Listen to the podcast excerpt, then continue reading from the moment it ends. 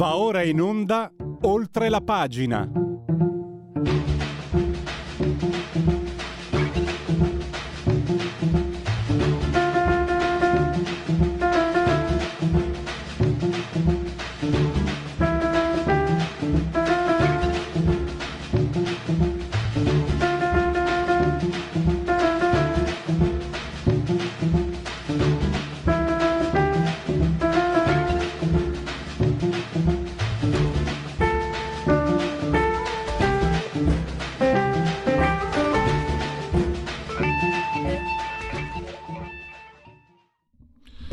Oltre la pagina rubrica trasmissione di Radio Libertà. Oggi parleremo di politica più tardi. Parla... Ah, par... dopo le 11.35, eh, state lì perché Laura della Pasqua, che ieri ha pubblicato una bella inchiesta sulla verità, eh, fa un bilancio di quello che ci aspetta per le vacanze. Skate, skate, bess, svanziche eh, costano, costeranno un bel po' di più. E poi parleremo con Francesco Giubilei della Cosa Rossa. Ma prima, ma prima andiamo a mh, mm, fare una panoramica su una mostra che si è aperta agli uffizi addirittura, presentata al ministro San Giuliano, eccetera, che eh, rievoca chi ha fatto qualche... Allora, il nostro ospite non ha fatto qualche, il nostro ospite è uno studio letterario, quindi per chi come me ha avuto, un, diciamo, ha fatto una capatina, è stato un po' un tuffo nelle pagine di quando si andava a scuola, della mia eh, toccata e fuga all'università, facoltà lettere, eccetera, con nomi che Papini, Prez, beh, Prezzolino conosciamo tutti, Govoni, Rebora, Rebora, Scipio Slataper, Ardengo Soffici, Federico Tozzi, io l'ho anche letto, eh, con gli occhi chiusi. Tetro, cupo, ma anche un po' pesante e noioso. Va bene, allora parliamo delle, delle eh, riviste letterarie che soprattutto negli anni 20 e 30 del secolo scorso erano un punto f- molto importante di confronto.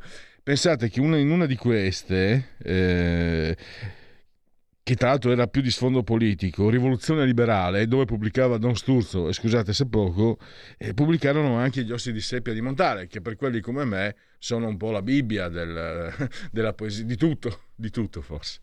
Davide Brullo, lo stroncatore, lo stroncatore, lui è critico letterario, scrittore, eh, scrive sul giornale, sta, sta, facendo scuola perché è un suo allievo, noi spesso lo abbiamo ospite, Matteo Fais, sta secondo me eh, seguendo le tue ombre, Davide, con, con, grande bravura. Intanto ti ringrazio per essere qui ai nostri microfoni. Grazie come sempre per l'amicizia e l'invito. Allora, eh, ti ho detto, ti dicevo, sono sincero, cioè, sono tornato indietro di 30 rotti anni, anche di più perché mi ricordo che mi affascinava questa, anche questa, um, questa la, la, voce e altre che, che la torre e, e poi insomma questi nomi e, in, e, chi ci scriveva Curzio Malaparte mi sono dimenticato ah. Bontempelli e poi tu uh, riscontri che nel secondo dopoguerra invece diventano quasi una palestra ideologica mentre prima ho detto anni 20-30, sono dei momenti uh, molto, molto pro, mm, creativi anche, no? Io credo che molto pensiero letterario eh, si fer- si, del, di tutto il secolo si formi, si formi quelle, attorno a quelle riviste. Esatto. E, ehm, ti, ti rubo la parola eh. No, no, scusa, sei tu, sei tu l'ospite, eh, che io sono un caffone. No, vedi, tu Prego. parto da una cosa, su, dico due cose, sull'importanza delle riviste, clamorosa, diciamo, uscendo dal terreno provinciale, che però, ripeto, cioè, l'Italia come sempre ha dato, ha dato il via anche per certi versi alle grandi riviste europee, penso che Blast, la grande rivista fondata da Ezra Pound per due anni, dipende profondamente da quello che ha fatto, esce nel 1914, dipende, eh, come dire, è figlia e cugina di ciò che ha fatto Marinetti prima di lui, prima con la rivista Poesia uscita a Milano nel 1905, che poi dopo procederà con le varie riviste futuriste, la più famosa forse è la Cerba. Per cui intanto l'Italia aveva una potenza ehm, internazionale. Però poi ripeto, tanto per darci proprio brutalmente l'importanza delle riviste, pensiamo alle due opere seminali più importanti, occidentali, che ci piacciono meno, del Novecento, La terra desolata di Thomas Eliot, che viene pubblicata su una rivista che si chiama Criterion, e il romanzo seminale del Novecento, L'Ulisse di Joyce, che esce su una rivista che si chiama A puntate, si chiamava The Little Review, eh, negli Stati Uniti dal 1918. Questo per darci l'idea di cos'erano le riviste. Poi dopo tu hai evocato una figura come Federico Tozzi e dicendo giustamente insomma, della cupezza dei suoi romanzi e anche della difficoltà. Però io pensate nel 1913 mh, mm, e pensate Oggi se noi potessimo inventarci una rivista, io e te, che si chiama La Torre con sottopancia, rivista organo della reazione spirituale italiana e nell'editoriale eh, scrivere più o meno così contro i menestrelli futuristi e gli immoralisti eunuchi che esaltano le macchine e la bestia, ci professiamo a scandalo degli stolti reazionari e cattolici. Cioè c'è anche una libertà di espressione profondamente politicamente scorretta, perché nella scorrettezza si andava a costruire una nuova visione politica. Ed erano, questo è interessante, in Italia va ribadito con forza, erano i letterati a costruire diciamo, l'argine e la trincea e l'avanguardia della nuova politica, che poi siano tutti falliti, da Massimo Bontempelli a Curzo Malaparte, a Marinetti. Ci sta perché lo scrittore, come dire, è uno che sfida il sole, lo acceca e poi dopo torna nelle latrine da cui è venuto e gli altri prenderanno la gloria. Anche l'istinto politico sia profondamente poetico è una cosa che va ribadita in un tempo complessivamente di bassa politica Davide, e di polemiche inutili.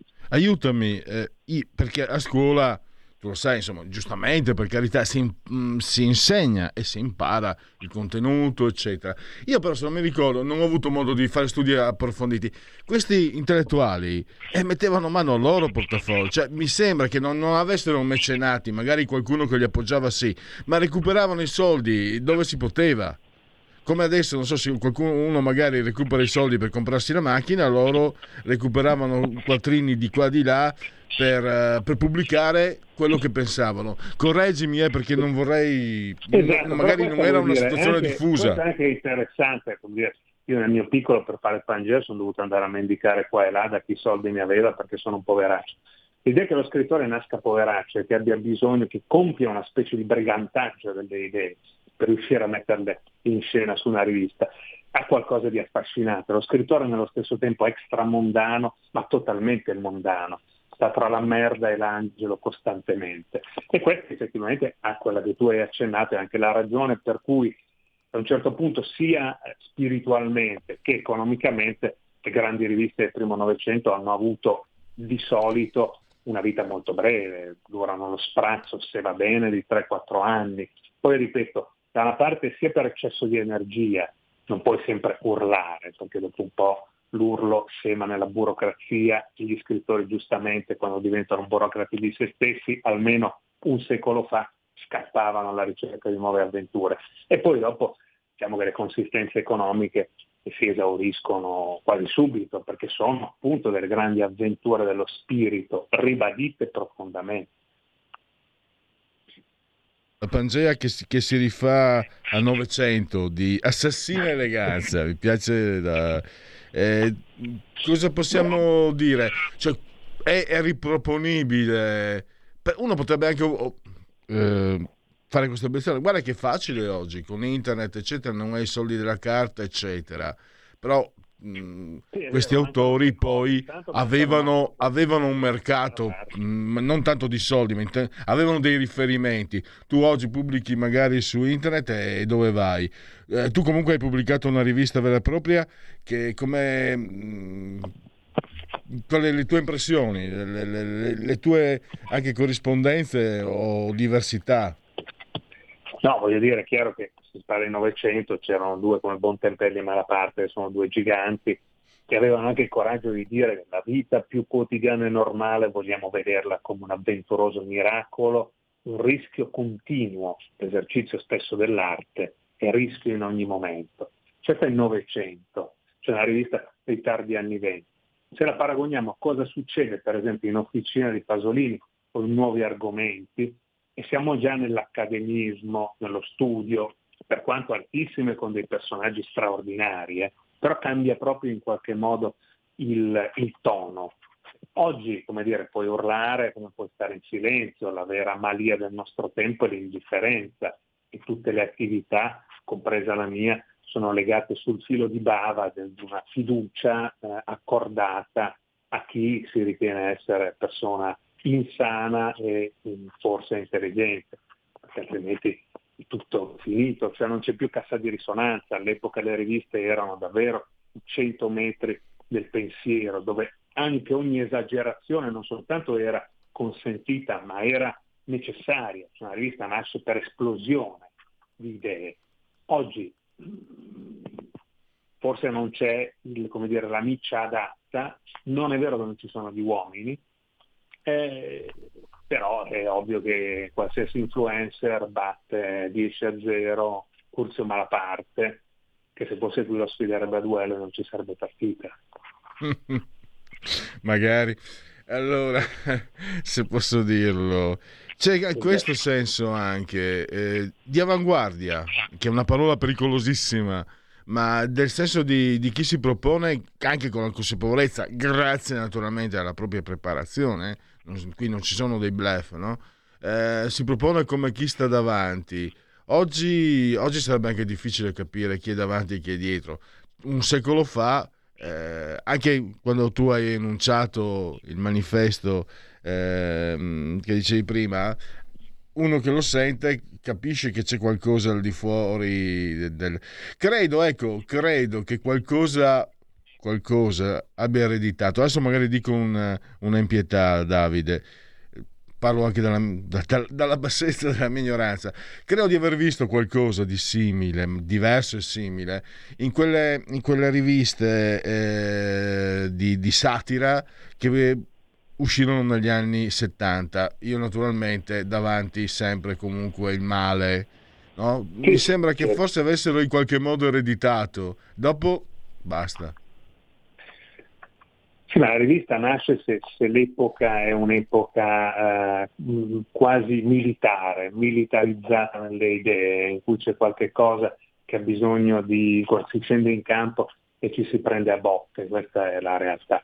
E, e questo si legge apertamente. Ciò che resiste oggi, ripeto, è le riviste che si vedono nelle librerie, sono le riviste straordinarie, bellissime, ma eh, ingessate, ben vestite, e tutto diventa un uh, salotto oppure un'aula universitaria, tutto bellissimo, ma l'istinto della rivista è scendere con la pistola in pugno. E ripeto, non è che eh, anche vorrei spezzare un pochino, cioè non è questione di preparazione, perché anzi il, lo straordinario dilettantismo del poeta, questa specie di Dioniso perennemente giovane, eh, è anche il frutto delle riviste, no? un grande personaggio, magari chi ci ascolta lo può andare a recuperare appunto anche attraverso internet, che si chiama Emanuele Carnevali, questo poeta eh, italiano che scelse di andarsene negli Stati Uniti e di scrivere in inglese nel 1917, è uno che scrive sulle più grandi riviste del tempo, dirette da William Carlos Williams, conosce Ezra Pound e compagnia bella, proprio perché è un assoluto eh, è, è, proprio un trickster, un folle, uno che non riesce ad arginare, perché la sua è una poesia totalmente diseducata e incolta, ma sorgiva.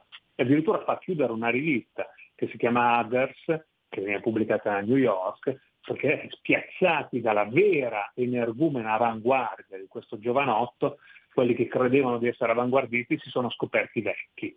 Però tu pensa anche il genio di questi qui che a un certo punto capiscono quando questi giganti capiscono che la loro missione è finita, preferiscono chiudere. Noi invece preferiamo andare dai sindacati, chiedere uno stipendio, andare in, uh, avere delle sicurezze.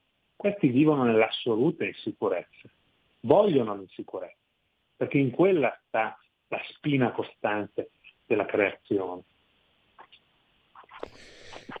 Tra l'altro oggi tu hai anche scritto su Dario Bellezza. Chi è Dario Bellezza? È, è forse un, un, epigono? Siamo alla fine di un certo tipo di, di, proporsi eh, controtendenza, provocatorio, anche per certi aspetti folle per quel poco che, che mi ricordo di Dario Bellezza. Eh, dopo, dopo di lui nulla? No, dopo lui ci sono dei grandi poeti, forse più grandi di lui in verità. Eh, io non amo molto Dario Bellezza perché è il segno da quegli anni 70 che tu hai evocato di una maldestra scombinamento dei segni, no? dove la diversità, eh, in quel caso l'omosessualità, la, l'idea di una Roma sfrenata, bucolica, barocca, la diversità uccide il diverso assoluto, cioè il poeta, lo scrittore. Quando era già chiaro oramai da decenni che il punto non è quello di sbraitare in mezzo alla piazza una più o meno patente eh, diverse individualità. No? Un poeta è all'avanguardia anche se scrive due versi straordinari sulla rosa e sulla sua amata. Ecco. Non ha... Eh, Davide... Quindi, dico, dopo il Belletta ci sono ancora dei grandi poeti. Intendevo, ti ho detto, non sono uno studioso, per quello che mi, mi sembrava eh, l'ultimo del, che avesse ancora un, uh, un'anima di autenticità. A me sembrava questo. Dire, se posso precisare quello che dici tu, è stato forse uno degli ultimi poeti che ha avuto anche pubblicamente un ruolo come poeta andava Maurizio Costanzo, andava in televisione, litigava con Aldo Busi e che quindi in qualche modo aveva l'autorità dell'autenticità poetica, cioè che rappresentava effettivamente, vengo un po' dietro a quello che hai suggerito, l'ipotesi che si possa vivere di poesia, bella o brutta che sia. E questo è stato un segno forte, devo dire, per, soprattutto per il mondo romano, ne ha fatto quasi un idolo, no? Barbara Alberti, Colassanti, Renzo Paris, eccetera. Quel mondo lì, eh, che, che, è un mondo che io sento molto distante, ma effettivamente dicono che Bellezza ha salvato una generazione di poeti. Perché? Perché in qualche modo incarnava la possibilità del poeta di essere e di scavare un ruolo, lo dico anche fortemente, pubblico, che è vero, perché oggi il poeta, cavolo è, cioè non va in televisione nei talk show, Dario Bellezza ci andava con la sua ingenuità e anche con il genio di fare una figuraccia, di farsi ridere dietro. Un'ultima cosa, mi permetto, tu, tu, tu, mi stimoli tantissimo e rischio di, veramente di essere presuntuoso, non ho la cultura per potermelo permettere, premesso che un posto che comunque la presunzione è sbagliata. Forse è un compito, le nuove riviste di oggi dovrebbero essere, mi domando, ti chiedo, un po', un po rabdomantiche, no? Ti ricordi, nel, forse era stata l'ultima volta, abbiamo parlato di Giampiero Neri, esatto. poeta mis, semi sconosciuto, gigantesco, pauroso, spaventoso, cioè riscoprire o addirittura scoprire ex novo quasi di questi diamanti che è un cavolo di diamanti grezzi, diamanti fatti e finiti, ma che però sono rimasti nascosti in qualche cassetto. Potrebbe essere questo un compito, magari anche sì, tra, i, tra i viventi anche quello che tu dici, come, come va da sé, è un, è un, impegno in cui io credo profondamente, mentre invece mi pare che tante troppe riviste diventano lo specchio dei talk show in cui c'è qualcuno che prende il palco e dice quello che pensa su una cosa. Il problema è che di solito la cosa di cui parla è insignificante e quello che dice è ancora più insignificante. Mentre invece buon gusto e buon senso sarebbe oggi, in un'epoca di bassa creatività, tirare fuori questi, come hai detto, questi diamanti veri. Cioè, tiriamo, è come dire, eh, a proposito di Cormac McCarthy della strada, di cui immagino che eh, chi ci ascolta saprà, insomma, che è morto recentemente il più grande scrittore americano vivente. Bene, nella strada dice a un certo punto bisogna passare il fuoco, bisogna anche, ci sono delle epoche in cui bisogna accontentarsi di passare il fuoco, poi ci sarà qualcuno che farà incendio, ma il nostro è una responsabilità, un eroismo grosso, un coraggio importante, inchinarsi di fronte a chi è più grande di te e dare avvio a una specie di sequela della luce. Siamo arrivati al termine, io starei ore ad ascoltare Davide Brullo e tanto mi stimo talmente che poi interrompo e faccio il caffone e me ne dispiace, ma... Mm, eh, Davide, spero che non, ti, che non, ti, dispiace se mi prendo questa confidenza, sei tu che me la stimoli nel senso proprio più bello che... anche perché in giro non si, trova, non si trovano persone con le quali ascol- poter anche sentire, eh, perché c'è un punto anche forse Davide, io non ti conosco ma è chiaro una cosa, si lavora, si deve anche lavorare molto sui libri, sullo studio, sull'analisi, forse io sono un pigro eh, di natura e quindi certe cose magari non le perdono ma le capisco. Forse qualcuno pensa che bastino due battute, due, due frasi azzeccate e si può fare i critici, gli scrittori, i poeti. Io per come ti conosco vedo anche, anche dietro anche un tuo semplice articolo sul giornale, semplice tra virgolette, c'è tanto tanto lavoro, serio. E questo forse manca, no? È, è una cosa che non c'è. Noi abbiamo la fortuna di fare un lavoro in cui mettiamo la firma, quindi chiunque legge sa bene chi è di fronte senza che siamo noi a dire altro, sono quelli che non hanno nulla da dire che hanno bisogno di difendersi. Benissimo, eh, hai ragione, ma infatti ero io che lo dicevo di te, allora, come lettore. Grazie a Davide Brullo e a risentirci a presto. Grazie come sempre a te e a voi. Stai ascoltando Radio Libertà. La tua voce libera, senza filtri né censura. La tua radio.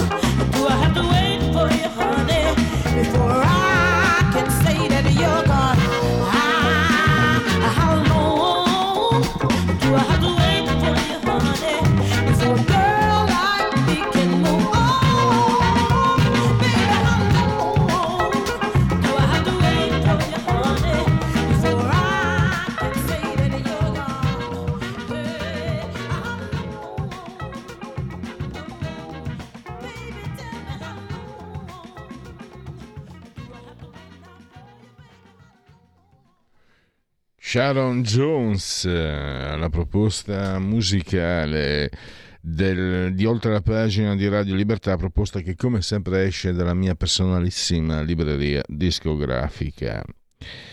È uscito anche dal, dal, mio bagaglio di ricordi il termine che ieri mi ha evocato, mi ha evocato Francesco Giubilei. Era un po' che non sentivo Cosa Rossa quando si discuteva sul nome che doveva prendere la sinistra cosa rossa, fosse la cosa dei Fantastici 4, ma molto più probabilmente la cosa, film capolavoro di John Carpenter.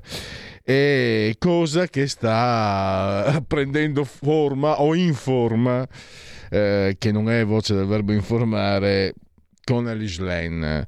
Oggi è tornato sul luogo del delitto, tra l'altro eh, Francesco Giubilei e si parla ancora, insomma, dopo la, la direzione che hanno avuto nel, nel, PD, gender, tasse e green, la deriva radicale di Elli in appena 114 giorni. Allora, eh, Francesco Giubilei, che tra le altre cose è editore, saggista e componente anche del Comitato Scientifico per il Futuro dell'Europa, scrive sul giornale ed è anche presidente della Fondazione Tattarella ed è anche il nostro ospite. Benvenuto ai nostri microfoni, dottor Giubilei. Grazie, grazie per l'invito. Da dove cioè, c'è l'imbarazzo della scelta eh, su quello che Ellis Lane, su tutto ciò che Ellis Lane sta eh, per certi aspetti sbagliando se l'intento è quello di tenere unito il proprio partito, dall'utero in affitto che spaventa il, uh, i, le femministe e anche la parte cattolica. No? Lei fa parte di un partito che nasce dall'unione tra DS e Margherita, Margherita l'erede dell'ADC, grosso modo, semplificando molto. L'abuso d'ufficio tutti i sindaci avevano esultato, i sindaci PD venerdì. Poi si vede che Franceschini ha fatto un giro di telefonate, sono un po' tornati indietro, ma alla fine comunque il senso è quello. Il fatto che ieri, eh, domenica, chiedo scusa, sia andata quasi in prostrazione a omaggiare Giuseppe Conte e Beppe Grillo, che non sono gli eroi di molti che fanno politica nel PD e poi non so cos'altro ancora. La posizione anti-atlantista tanto è stupefacente perché Ellis Lin che non vuole dare le armi all'Ucraina condivisibile o meno che sia, si pone in termini assolutamente anti-americani e anti-atlantici. E io ricordo che qualche anno fa Flavia mi sembra si chiamasse Mogherini, Miss Pesh, non se la ricorda nessuno, però aveva diciamo questo ruolo da ministro degli esteri e tuonava continuamente contro Putin tuonava, tuonava, tuonava le sanzioni, stiamo parlando del 2014, 2013, 2012, tuonava, tuonava. adesso che il partito di Mogherini trovi Ellis Lane che di fatto con certe scelte si pone contro, anche questo è un altro elemento di eh, divisione. Cosa, cosa, può succedere a questo punto, dottor Giubilei, nel PD, eh, sottoposto a queste, a queste scosse telluriche che, che, a cui non era abituato comunque. Ma è abbastanza evidente che da quando Elish Schlein è stata eletta eh, segretario del Partito eh, Democratico, stiamo parlando del 26 febbraio, quindi 114 giorni eh, fa, eh, fin dal suo discorso di insediamento eh, che è avvenuto a metà marzo, eh, arrivando alla partecipazione nella manifestazione di sabato scorso mh, con eh, Conte, Grillo e il Movimento 5 Stelle, è avvenuta una vera e propria deriva da parte del Partito Democratico guidato dalla Schlein che ha assunto un posizionamento su varie tematiche a tutti gli effetti eh, radicale. Questo lo si vede sui temi economici, eh, in cui la Schlein si è eh, dichiarata sostanzialmente favorevole a una patrimoniale, ha aperto la possibilità di una patrimoniale, che è il vecchio grande sogno della sinistra italiana, quindi aumentare eh, ulteriormente la pressione fiscale, laddove in Italia tutto bisognerebbe fare salvo che aumentare le tasse, anzi bisognerebbe tagliarle in più Alice Line si è dichiarata eh, favorevole al reddito di cittadinanza, eh, raccontando quindi una visione anche assistenzialista sui temi economici, lo ha fatto eh, con di grande elogio del reddito di cittadinanza come forma di emancipazione delle persone le persone di lavoro, ricevere dei sussidi, quindi fare in modo che le persone possano trovare un lavoro alle giuste condizioni. E questo eh, vale rispetto Ah, mi perdoni, ma stiamo perdendo ehm, il contatto, la voce, che mm, va via per, per qualche secondo. Vediamo se riusciamo a stabilire il bello della diretta, diceva De Cuius. Vediamo se riusciamo a ristabilire. Sentite meglio? S- Eh, non Proviamo. ancora- proviamo, facciamo una prova. Ora mi sentite meglio? E c'è ancora qualche scatto metallico. Lo, lo richiamiamo. La, la richiama il nostro tecnico, dottor Giubilei.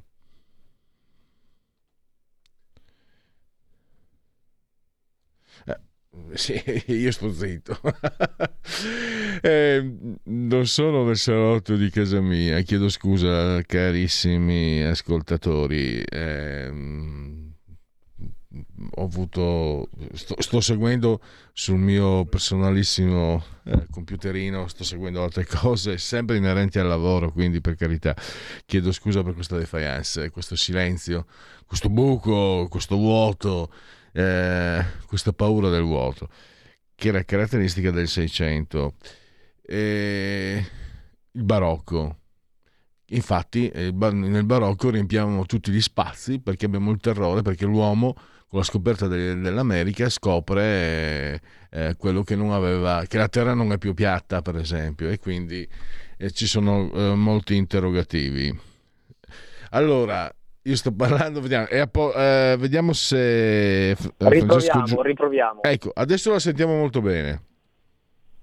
Ecco, dicevo, continuando il ragionamento, che ehm, la Schlein ha quindi acquisito un- una visione abbastanza radicale su vari temi e oltre ai temi economici, quindi la patrimoniale, quindi la necessità del reddito di cittadinanza, peraltro sarebbe poi interessante capire che cosa ne pensa la Schlein eh, del reddito universale proposto da eh, Beppe Grillo. E poi c'è questa volontà, diciamo, questo eh, tema dell'emancipazione che porta a, a delle dichiarazioni abbastanza surreali per cui ha eh, attaccato chi l'ha criticata per la partecipazione al, eh, all'evento del Movimento 5 Stelle dicendo basta un partito paternalista, evocando quindi un, eh, un sessismo, dicendo che le critiche nei suoi confronti avvengono e se- se fosse stato un segretario uomo non sarebbero avvenute, sicché le ha risposto eh, la Picerno, che è un europarlamentare del Partito Democratico, che le ha detto "Guarda, guarda, qua non c'entra assolutamente niente il sessismo, è una critica eh, nel merito che della tua partecipazione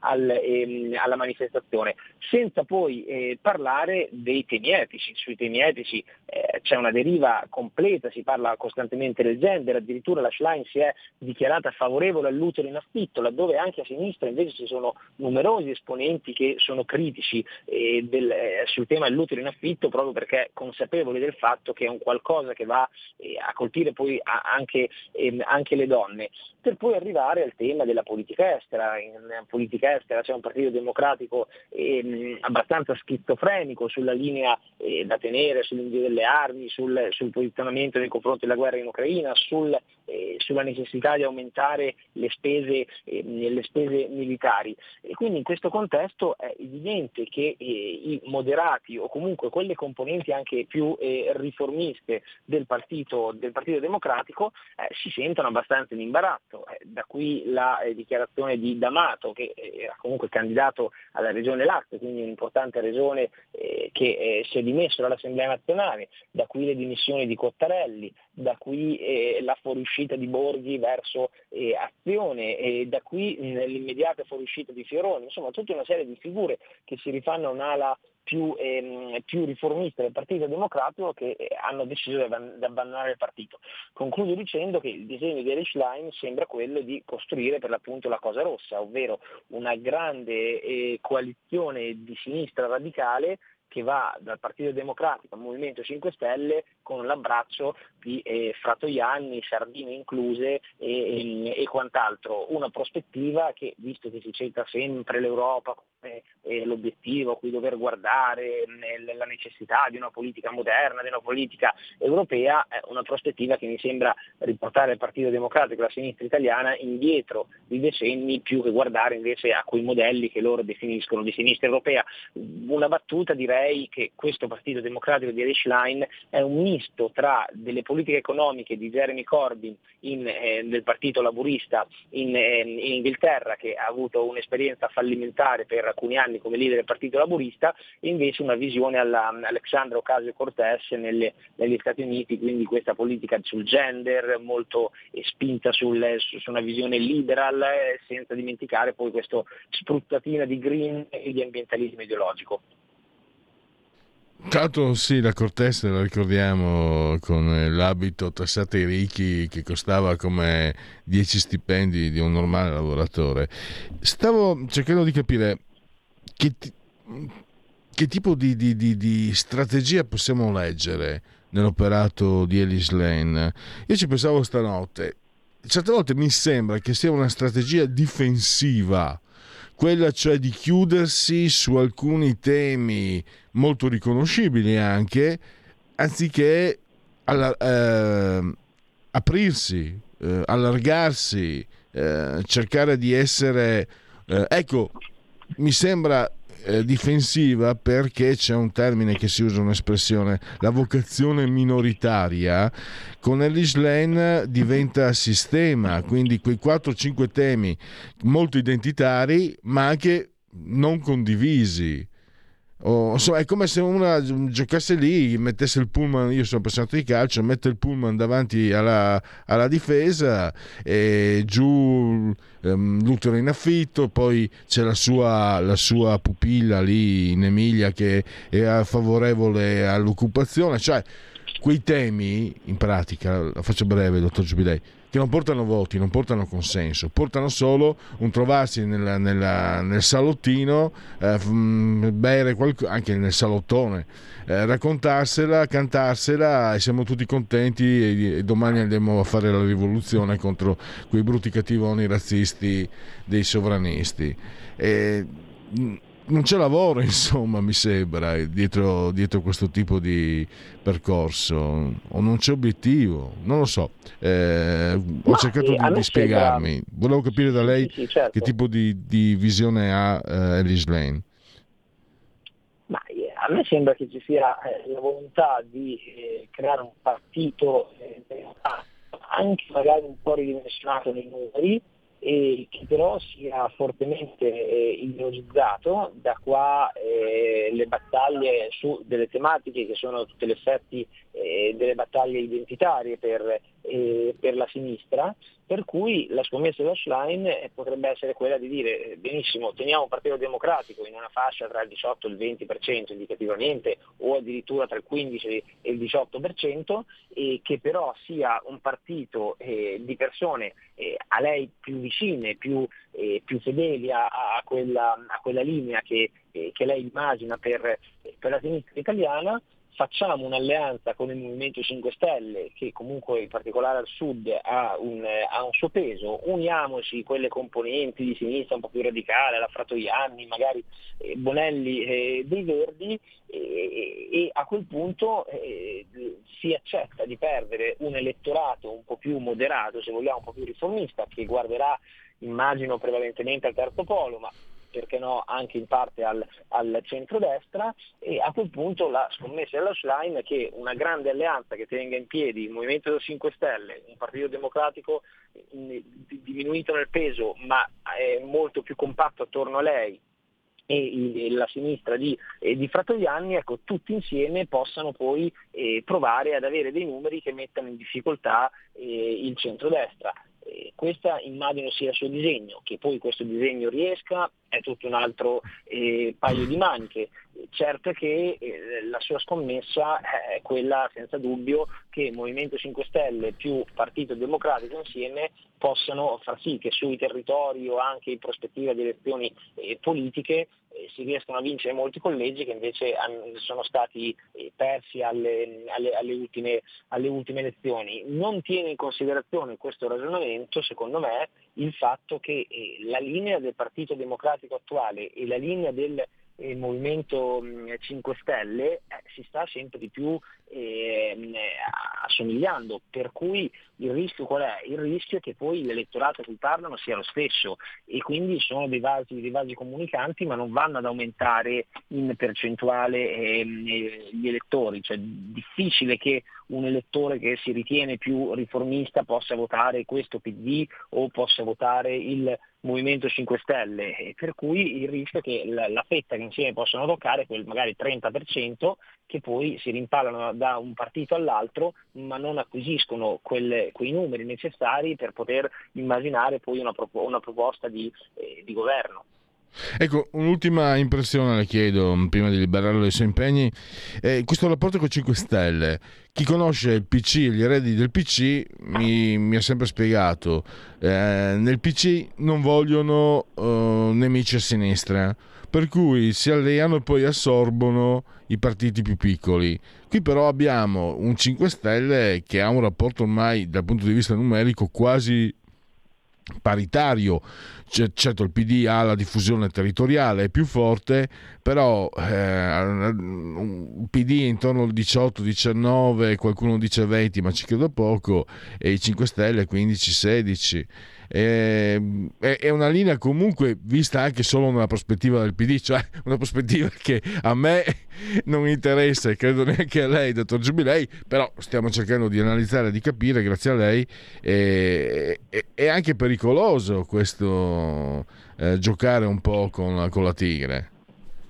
Ma che, che, quanto dicevo poco fa, cioè il rischio per loro è che si autocannibalizzano nel senso che poi gli elettori che votano questi due partiti eh, sono quelli, perché il Movimento 5 Stelle che nasce come movimento post-ideologico, oltre a destra e alla sinistra, movimento antisistema, movimento di protesta, quando ottiene il famoso 33% alle elezioni del 2018, lo fa perché intercetta un elettorato senza dubbio di sinistra, ma intercetta anche parte di un elettorato scontento di centrodestra, in particolare al sud. La vittoria, eh, vi ricorderete nei collegi uninominali eh, in Sicilia, in cui ci fu una vera e propria ondata gialla, in Puglia, in altri territori in cui comunque storicamente il centrodestra è stato forte, nasceva per un carattere antisistemico del Movimento 5 Stelle. Oggi il Movimento 5 Stelle non è più un partito o un movimento post-ideologico, è diventato a tutti gli effetti un, una forza eh, di, populista di sinistra,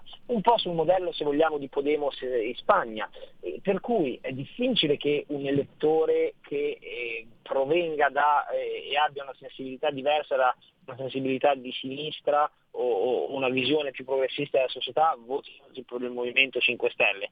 Ciò fa sì che per l'appunto PD e il Movimento 5 Stelle attingano dallo stesso eh, elettorato e, e questo è è una scommessa che parte può essere molto rischiosa per, eh, per il PD, eh, perché poi rischia che parte del suo consenso venga eroso dal Movimento 5 Stelle. Attenzione, e viceversa, però il punto della questione, e questo mi pare che molti riformisti all'interno del PD eh, se ne siano accorti, lo stiano dicendo anche, anche, pubblicamente, il punto della questione è che senza quel, ehm, quel blocco di elettorato che va al 10, l'8, il 12%, quello che è, che è un elettorato più per l'appunto ehm, eh, riformista, più progressista moderato, eh, che guarda mh, anche al terzo polo, ma in parte sempre votato per il Partito Democratico, eh, manchino proprio i numeri per poter immaginare un, una proposta politica che sia una proposta politica di sinistra e di governo. Poi intendiamoci, benvenga per il centrodestra, eh, assolutamente, eh, però eh, mettendoci nei panni del,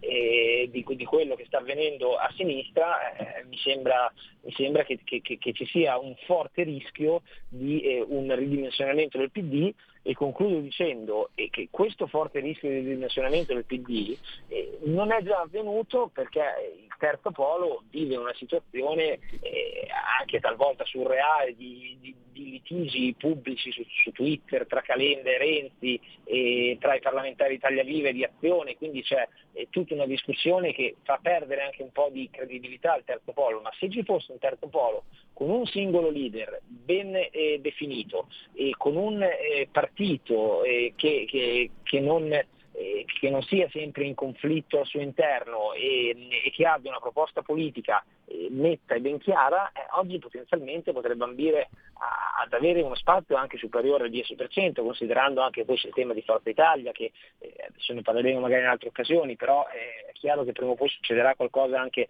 nel centro-destra dopo la morte di Berlusconi, quindi è uno scenario molto in movimento, devo dire. Tra l'altro, chiudo, eh, ho letto, si legge che Beppe Grillo spingerebbe per eh, Chiara Appendino al posto di Beppe Conte, che rappresenta di più sicuramente lo spirito del, dei 5 Stelle, anche nelle sue accezioni peggiori, sto parlando di Appendino, per quelle, certe cose che ha fatto a Torino. Avremo un, un futuro magari alle europee o alle prossime politiche con tre donne al comando, Elise Len, Chiara Appendino, Giorgia Meloni.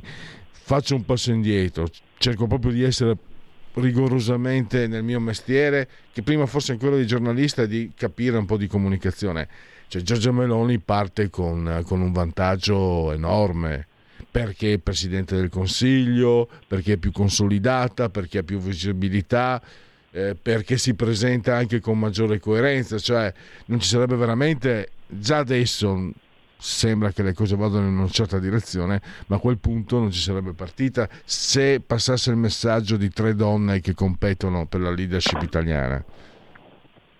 Sì, mi pare anche a me, e con tutto il rispetto per, per la Schlein e l'Appendino, eh, che però proprio da un punto di vista di carisma, di ehm, anche capacità politica, eh, Giorgia Meloni sia eh, decisamente superiore eh, rispetto a queste due altre figure, poi al netto del, eh, del, del fatto che, che, che, uno può riconoscersi nei valori legati al mondo della destra o del centrodestra o, o nel mondo della sinistra, mi sembra proprio un'analisi sul, di leadership e Giorgia Meloni e credo che rispetto a queste altre due figure che, che, abbiamo, abbiamo, citato eh, sia anche da un punto di vista comunicativo più in grado di, di bucare e di, eh, di arrivare eh, alle persone. E poi bisognerà capire all'interno del Movimento 5 Stelle se davvero Giuseppe Conte eh, sarà disposto o è disposto a lasciare comando del movimento, certo. cosa che sinceramente dubito fortemente. è vero, è vero.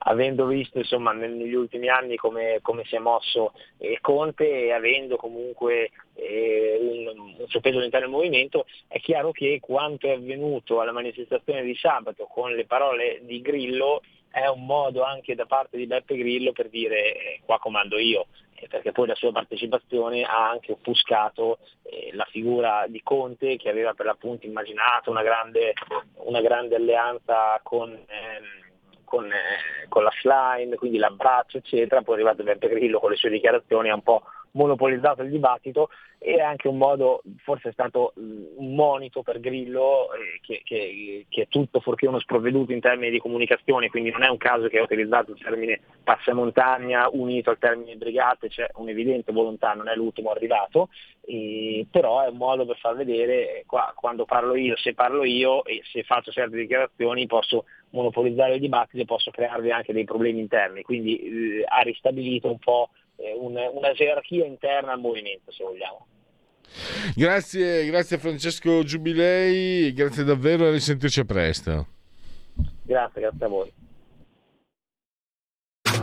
Stai ascoltando Radio Libertà. La tua voce libera, senza filtri né censura. La tua radio.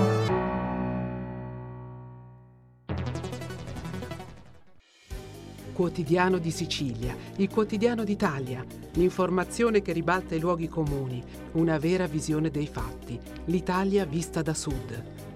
Ogni siciliano che vive in Italia e nel mondo è una risorsa, è protagonista della crescita della nostra nazione. Dai forza alla crescita della nostra isola, abbonandoti al QDS digitale più archivio a soli 99 euro annui. Quotidiano di Sicilia, il quotidiano d'Italia una scelta di valore. Stai ascoltando Radio Libertà, la tua voce libera, senza filtri né censure, la tua radio.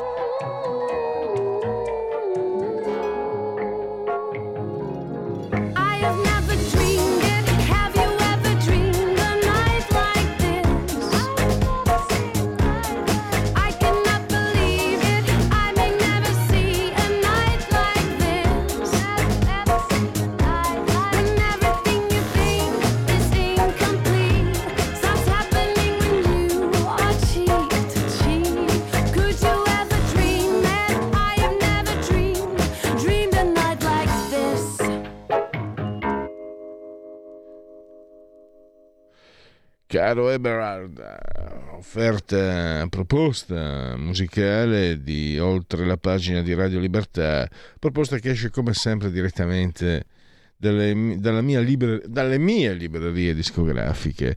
Un uh, clima un po' vacanziero di un brano di un po' di anni fa, ma che ha sempre insomma sua, eh, il suo fascino. E in tema di vacanze, procuratevi se l'avete perso il numero della verità di ieri, c'è anche un decalogo che indica un po' qualche suggerimento per limitare i danni, cioè le spese, perché eh, Laura della Pasqua ha appunto svolto questa inchiesta, ha intervistato, analizzato, messo insieme cifre e sarà un massacro in, in termini economici. Quindi o si spenderà di più o si faranno meno giorni di vacanza eh, terzium non datur. Laura, eh, mi sembra che sia così. Benvenuto e grazie a Laura della Pasqua della Verità e di Panorama. Buongiorno, grazie a voi. Allora, è così, terzium non datur.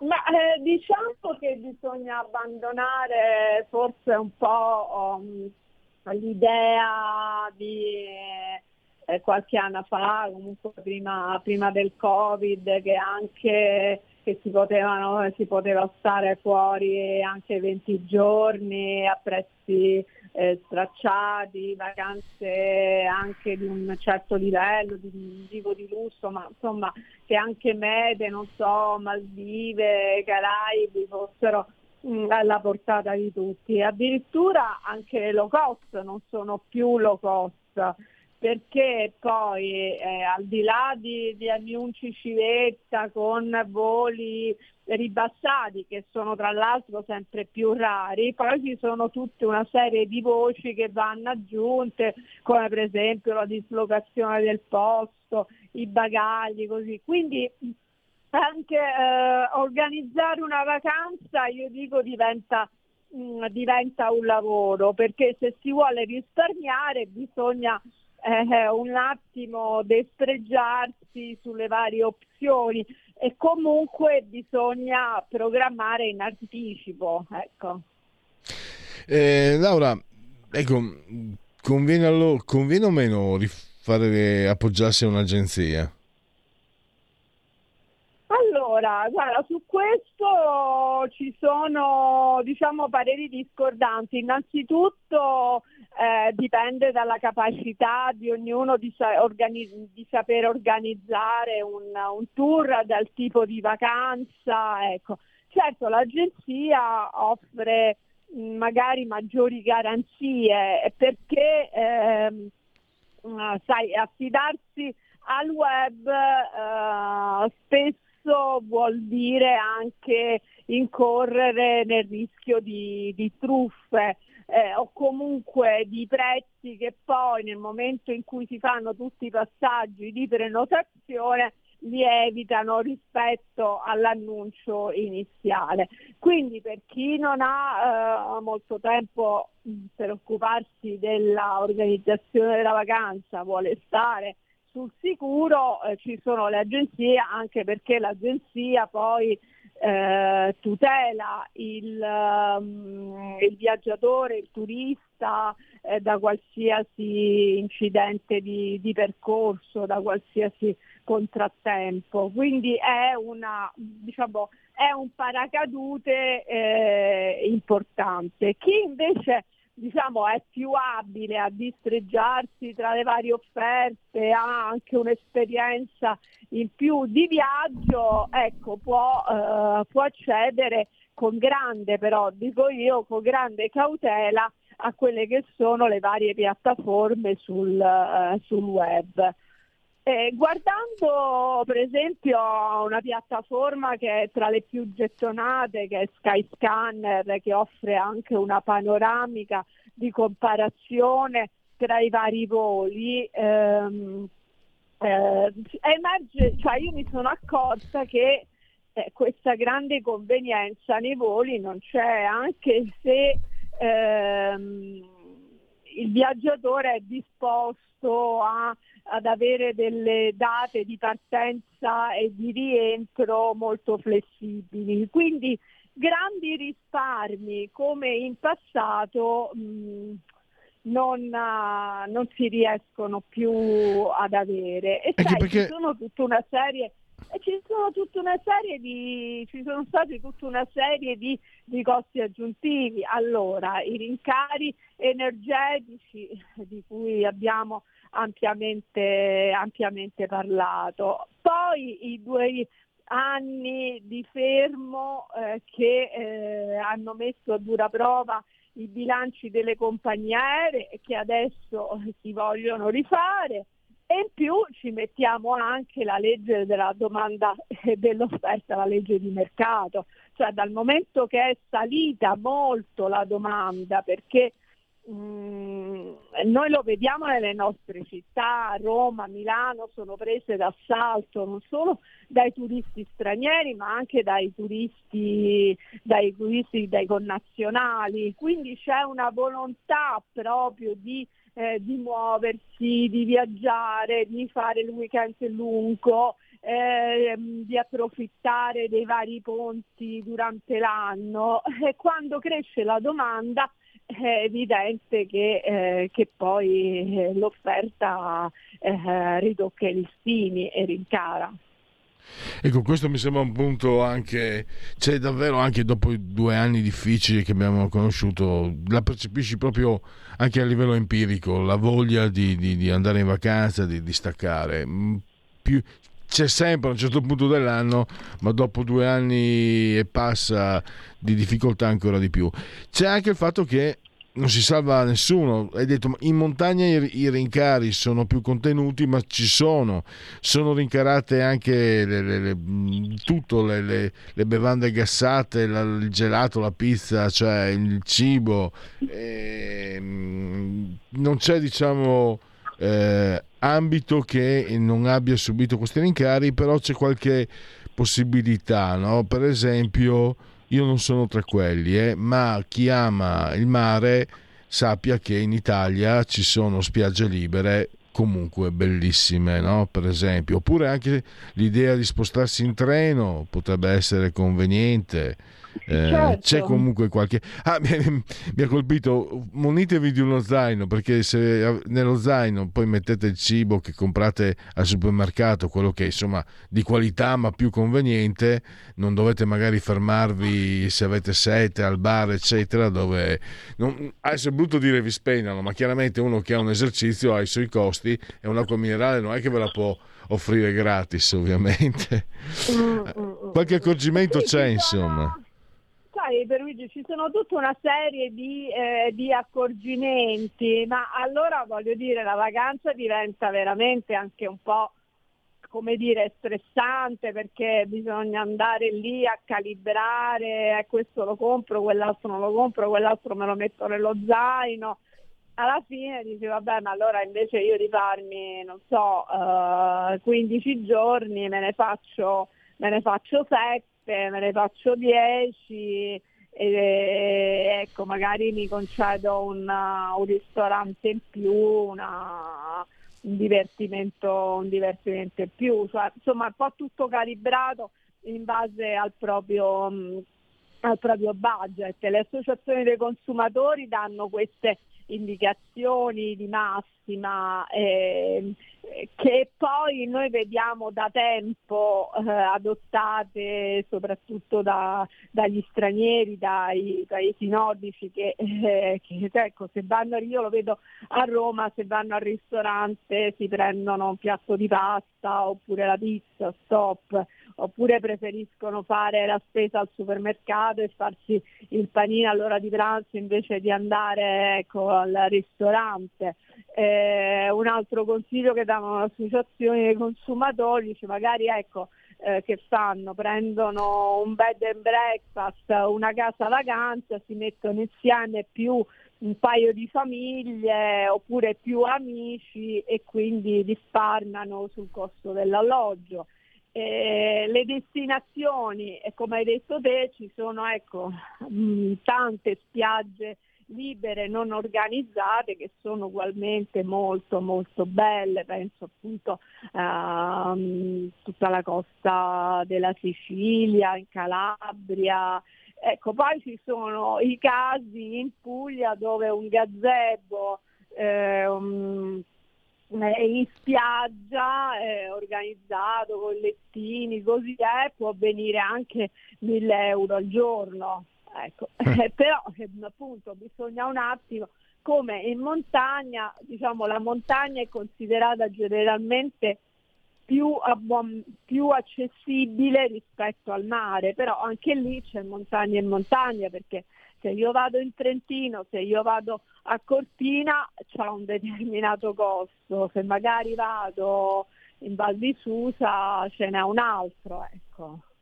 Devo eh, dire... Non hanno niente da dire, Laura, invidiare. Ecco.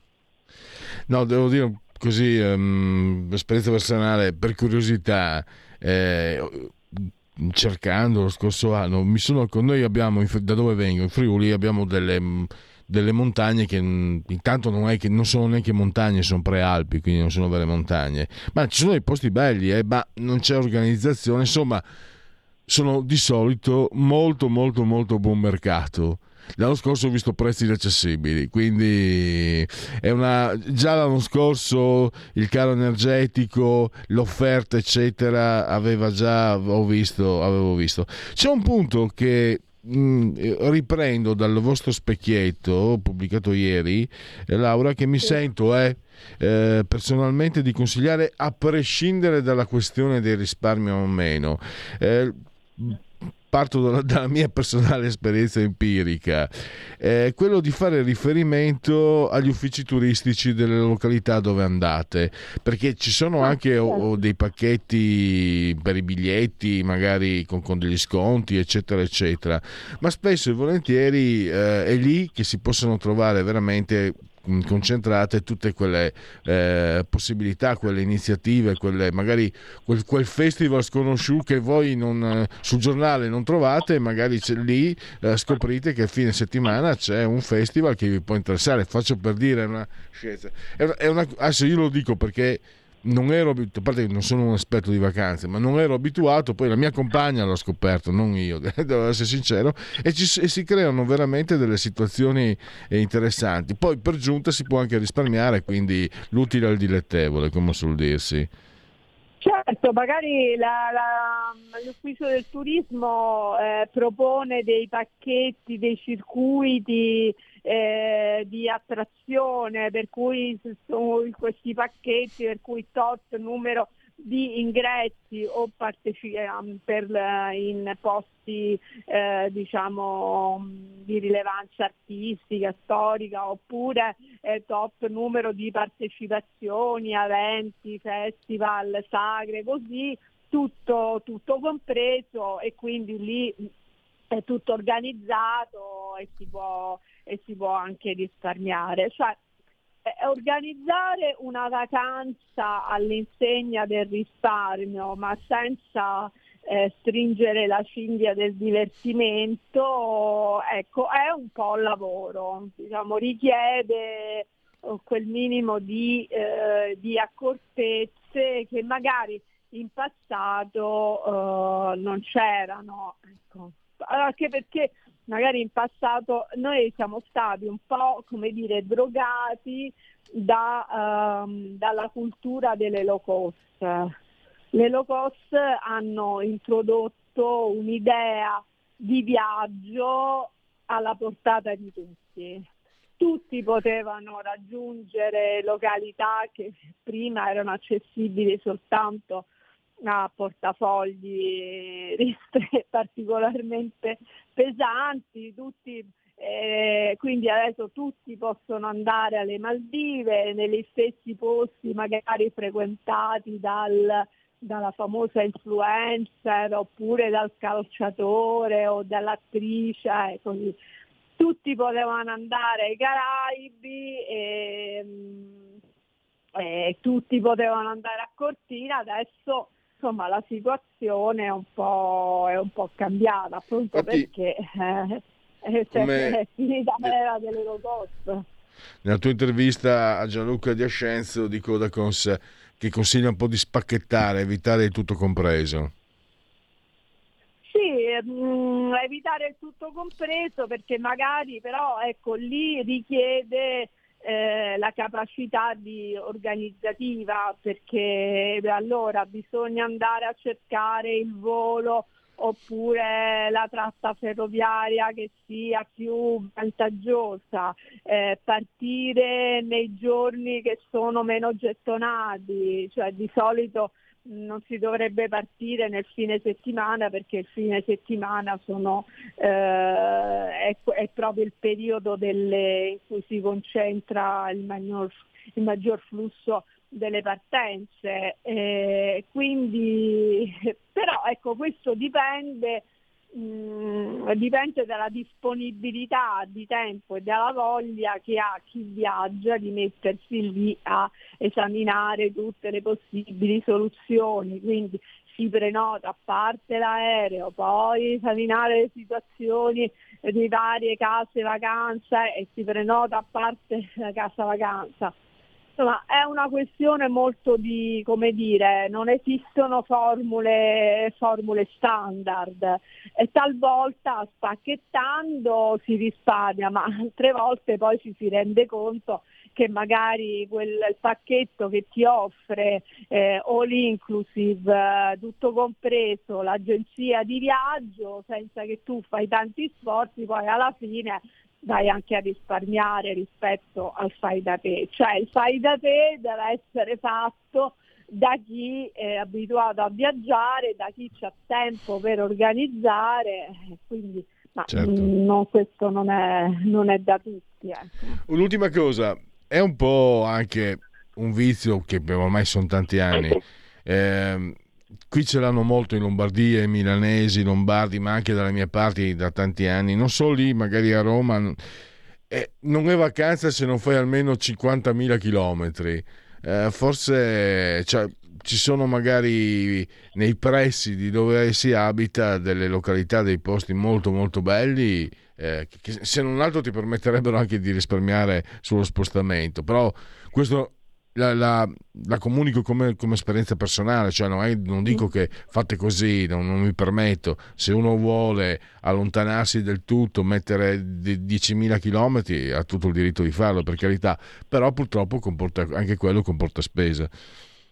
Assolutamente sì, anche se devo dire che il Covid ehm, ha fatto riscoprire eh, il nostro paese eh, quindi ha ricalibrato un po' ehm, le nostre abitudini. È vero che eh, mh, pre-Covid prevalevano i viaggi, lunga distanza, le mete, le mete esotiche, così. Con, eh, con la pandemia c'è stata la riscoperta del, del nostro paese che offre appunto non solo moltissimo dal punto di vista storico, artistico, culturale, del divertimento, delle bellezze naturalistiche, ma soprattutto offre una varietà di eh, possibilità adatte a tutte, a tutte, le tasche. No, direi che si è un po' ricalibrata questa, mm,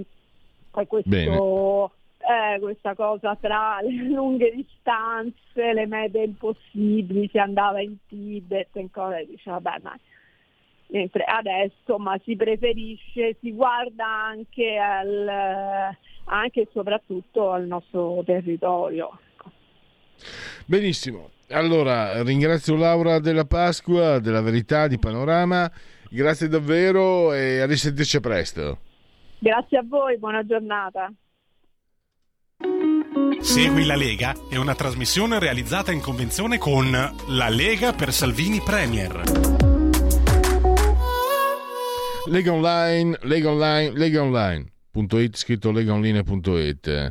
Molte cose si possono fare da questo sito. Io, mm, per esempio iscrivervi alla Lega è facilissimo, si versano 10 euro, si può fare anche tramite PayPal, PayPal, PayPal senza nemmeno la necessità che siate iscritti a PayPal, PayPal, PayPal poi codice fiscale, gli altri richiesti e quindi vi verrà recapitato la magione, ma se di mezzo ci sono mm, posti italiani, sono raccomandati ampi profondi e sentiti gesti apotropaici sia per le femminucce che per i maschietti che per gli altri, la tessera Lega Salvini Premier. Segui la Lega prima che la Lega seguisca te alla Pellegrina, alla Sintassi, e, oppure segua te alla Marciana. Il gesto di autodeterminazione civica, i soldi che lo Stato vuole tenersi usarli come vuole lui, sono nostri, li possiamo, se non altro, indirizzare. Non ce, non ce li possiamo mettere in tasca, ma possiamo dire allo Stato tu li spendi dove dico io. In questo caso è una uh, indicazione di tipo di scelta politica, il D43, il 2 per 1000 nella dichiarazione dei redditi, D di Domodossola, 4 il brutto voto, i fantastici della Marvel, le stagioni, i cavalieri dell'Apocalisse, 3 sempre comunque il numero perfetto le apparizioni radio-televisive dei protagonisti della Lega, i politici, abbiamo eh, mercoledì, domani, nel cuore della notte, ma proprio nel cuore della notte, 6.45 Radio 24, 24 mattino con il vicepresidente del Senato Gianmarco Centinaio.